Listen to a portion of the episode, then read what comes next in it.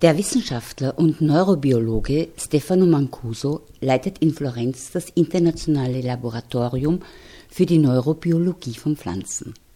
Er gilt weltweit als der große Experte zum Thema Pflanzenintelligenz.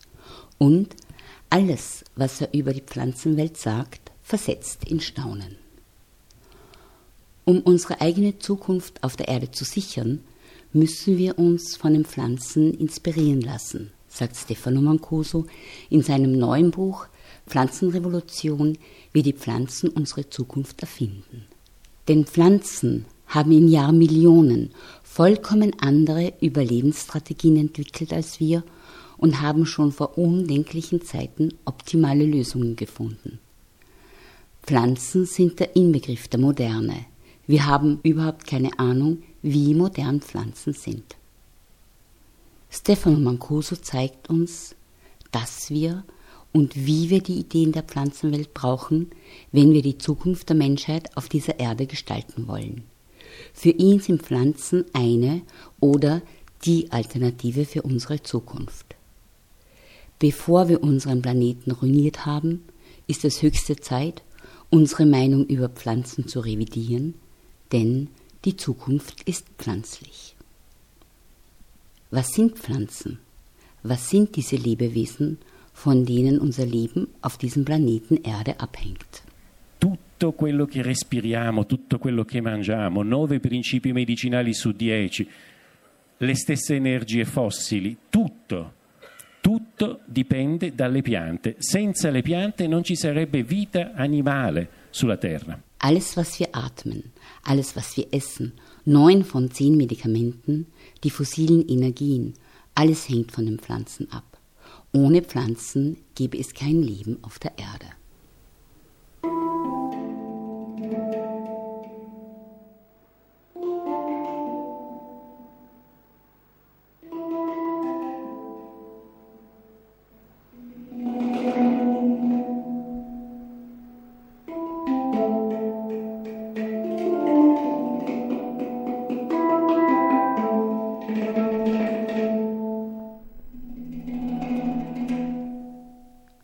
Pflanzen werden meistens, wenn wir sie wahrnehmen, als unbewegliche, passive Dinge, die nichts tun, die vegetieren, wahrgenommen. Geht es nach uns, sind sie dazu da, uns zu nähren, zu heilen, mit Werkstoffen zu versorgen und uns zu erfreuen. Wir wissen, dass Pflanzen nützlich für uns sind und dass sie uns gut tun. Aber ist uns eigentlich klar, welche Bedeutung Pflanzen für unser Leben haben? Es ist inzwischen bewiesen, dass Pflanzen empfindsame Wesen sind, die über kommunikative Fähigkeiten, ein Sozialleben und raffinierte Problemlösungsstrategien verfügen. Pflanzen sind imstande, sorgfältig abzuwägen und Entscheidungen zu fällen, sie besitzen Lern- und Erinnerungsvermögen und erkennen ihre Verwandten. Pflanzen dominieren das Leben auf der Erde. 97 Prozent der Biomasse Biomasse, das ist das Gewicht all dessen, das lebt. Also 97 Prozent der Biomasse auf dieser Erde ist pflanzlich. Das Leben auf dieser Erde ist ein pflanzliches. Das tierische Leben auf dieser Erde, auch wir Menschen gehören zu den Tieren, beträgt nur drei Prozent. Manche Wissenschaftler sagen sogar noch weniger. Ohne pflanzliche Lebewesen gäbe es überhaupt kein tierisches Leben auf dieser Welt. Die Natur besteht aus Pflanzen uns Tiere, uns könnte man notfalls auch weglassen. Wir hängen in jeder Hinsicht von den Pflanzen ab. Wir könnten ohne den Sauerstoff, den sie produzieren, nicht atmen. Unsere Autos könnten ohne Erdöl nicht fahren. Diese Aufzählung ließe sich mit Holz als Baumaterial oder den pflanzlichen Bestandteilen vieler Medikamente noch lange fortsetzen. Den meisten von uns ist es vermutlich nicht wirklich bewusst. Perché noi capiamo e noi conosciamo e noi amiamo soltanto ciò che è vicino e simile a noi. Bastano delle infinitesime differenze già per non farci capire ciò che è diverso da noi. Anche questo Wir sehen, wir kennen und wir lieben nur das, was uns ähnlich ist. Es genügen minimale Unterschiede, damit wir uns nicht verstehen, damit wir das, was anders ist, nicht verstehen.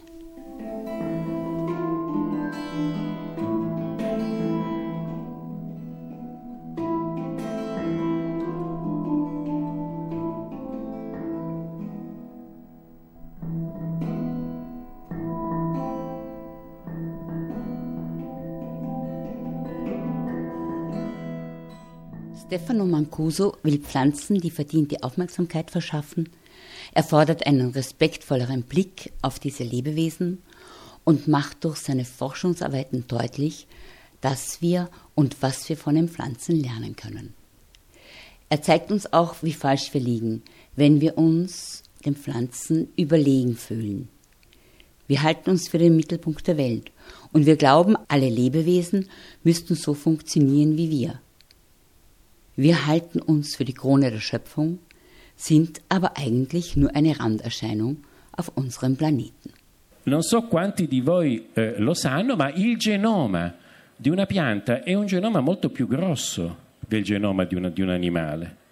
Che ne so, il riso, per capirci, ha un genoma che è quattro volte più grande del genoma dell'uomo. Das Genom der Pflanzen zum Beispiel ist viel größer als das menschliche Genom.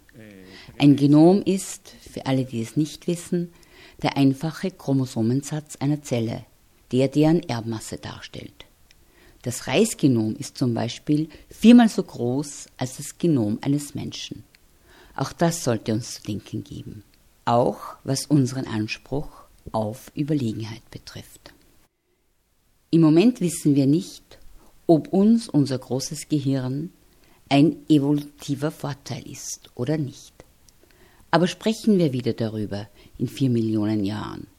Wenn wir dann noch da sind, haben wir wenigstens bewiesen, dass wir uns im Durchschnitt befinden. Und wenn es uns nicht mehr gibt, haben wir bewiesen, dass unser Gehirn kein evolutiver Vorteil war und dass es verworfen wurde. Stefano Mancuso war nie davon überzeugt, dass man, um intelligent zu sein, ein Gehirn braucht. Was heißt das überhaupt, Intelligenz? Muss intelligentes Handeln so definiert sein, dass ein Gehirn alle Aktionen zentral plant? Für Mancuso bedeutet Intelligenz einfach, fähig zu sein, die Probleme der eigenen Existenz konstruktiv zu lösen. Versteht man also unter Intelligenz die Fähigkeit, Probleme zu lösen, sind auch Pflanzen intelligente Wesen. Aber für Mancuso sind nicht nur die Pflanzen intelligent. Alles Leben ist intelligent. Intelligenz ist eine Charakteristik des Lebens. Vor 16 Millionen Jahren, zu einer Zeit, als das Leben gerade das Wasser verlassen hat, um den festen Boden zu erobern, haben sich die Wege von Pflanzen und Tieren getrennt. Pflanzen und Tiere haben ganz andere Entwicklungen genommen und leben nach einem völlig anderen Prinzip. Pflanzliches Wesen bleibt verwurzelt, tierisches Leben bewegt sich fort. Pflanzen holen sich Energie von der Sonne, wir Tiere, wir holen uns unsere Energie von Pflanzen und von anderen Tieren. Tiere bewältigen die Probleme, die ihnen ihre Umwelt stellt, indem sie sich bewegen.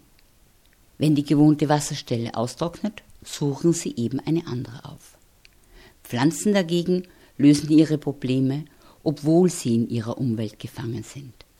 Wenn kein Wasser da ist, müssen sie welches finden, und wenn sie angegriffen werden, müssen sie sich verteidigen. Pflanzen sind die einzigen Lebewesen, die wirklich ihre Probleme lösen, sagt Mancuso. Wir, wir Tiere, wir sagen, dass wir ein Problem gelöst haben, wenn wir es in Wirklichkeit vermieden haben, wenn wir ihm ausgewichen sind. Wir lösen unsere Probleme durch die Bewegung. Pflanzen sind auch anders gebaut als Tiere. Pflanzen haben keine Organe. Pflanzen atmen und haben keine Lungen. Sie verdauen, ohne einen Magen zu haben. Sie sehen ohne Augen, hören und haben keine Ohren. Wie machen sie das? Sie machen es anders als die Tiere. Bei den Pflanzen sind all diese Funktionen über die ganze Pflanze verteilt. Der gesamte Körper der Pflanze atmet, verdaut, sieht. Menschen und Tiere sind hierarchisch aufgebaut. Pflanzen funktionieren als dezentrale Netzwerke aus gleichberechtigten Elementen. Statt das Denken an ein Organ, das Gehirn, zu delegieren, haben Pflanzen eine verteilte Intelligenz entwickelt. Nicht das einzelne Element analysiert, bedenkt und entscheidet, sondern die Gemeinschaft im System. Die Intelligenz der Pflanzen ist keine individuelle, sondern eine vernetzte. Wie komplex Pflanzen sind, weiß man noch gar nicht so lange. Die Pflanzenneurobiologie hat nachgewiesen, dass sich Pflanzen orientieren und regenerieren, dass sie ruhen, interagieren und sogar lernfähig sind. Pflanzen haben eine Erinnerung und folglich ein Gedächtnis und sie sind in der Lage, aus Erfahrung zu lernen. Pflanzen leben nicht nur, sie können auch wahrnehmen. Pflanzen haben Verhaltensstrategien und Kommunikationsweisen entwickelt. Pflanzen verbrauchen sehr wenig Energie, überleben unter extremen Bedingungen und lernen aus Erfahrung. Die Wahrnehmung der Pflanzen ist viel höher entwickelt als die der Tiere, sagt Stefano Mancuso. Außer den fünf Sinnen des Menschen besitzen Pflanzen noch mindestens 15 weitere Sinne. Ihre Sinne ermöglichen es den Pflanzen, miteinander zu kommunizieren, über chemische Moleküle zum Beispiel, die sie an Luft oder Wasser abgeben und die von anderen Pflanzen wahrgenommen werden. Pflanzen können nicht nur elektromagnetische Felder erspüren und die Schwerkraft berechnen, sondern auch zahlreiche chemische Stoffe ihrer Umwelt analysieren. Mit Duftstoffen warnen sie sich vor Fressfeinden oder locken Tiere an. Über die Wurzeln bilden sie unterirdisch riesige Netzwerke, in denen Informationen über den Zustand der Umwelt zirkulieren. Die Biologie steht vor einer kopernikanischen Wende, sagt Stefano Mancuso. Kopernikus hat im 14. Jahrhundert entdeckt, dass die Erde um die Sonne kreist und nicht im Mittelpunkt des Universums steht. Auf ähnliche Weise wird derzeit die langjährige Annahme vieler Biologen durch neue Entdeckungen der Erfahrungs- und Empfindungsfähigkeit der Pflanzen gesehen. Im Grunde ist die Revolution, auch wenn wir es noch nicht wahrhaben, schon im Gange, sagt Stefano Mancuso. Das Internet lässt heute immer mehr Organisationen mit nicht hierarchischer, dezentraler, also pflanzlicher Struktur entstehen. Wikipedia ist ein erstklassiges Beispiel dafür, dass wir uns ohne weiteres wie Pflanzen verhalten können. Weil Millionen von Menschen völlig ohne hierarchische Strukturen und finanzielle Anreize einen Beitrag geleistet haben, ist auf scheinbar wundersame Weise eine riesige, breit gefächerte und verlässliche Enzyklopädie entstanden. Wikipedia gibt uns eine erste Ahnung davon, was pflanzliche Organismen leisten. Es ist gar nicht sicher, ob es die Menschen schaffen, auf diesem Planeten Erde, der uns so großzügig beheimatet hat, weiterzuleben. Nur eines scheint sicher zu sein, die Menschen werden es nicht schaffen, das Leben auf diesem Planeten zu zerstören, denn wir Menschen sind nicht das Leben. Pflanzen dominieren das Leben auf der Erde. Uns Tiere, uns könnte man, wie schon gesagt, notfalls auch weglassen.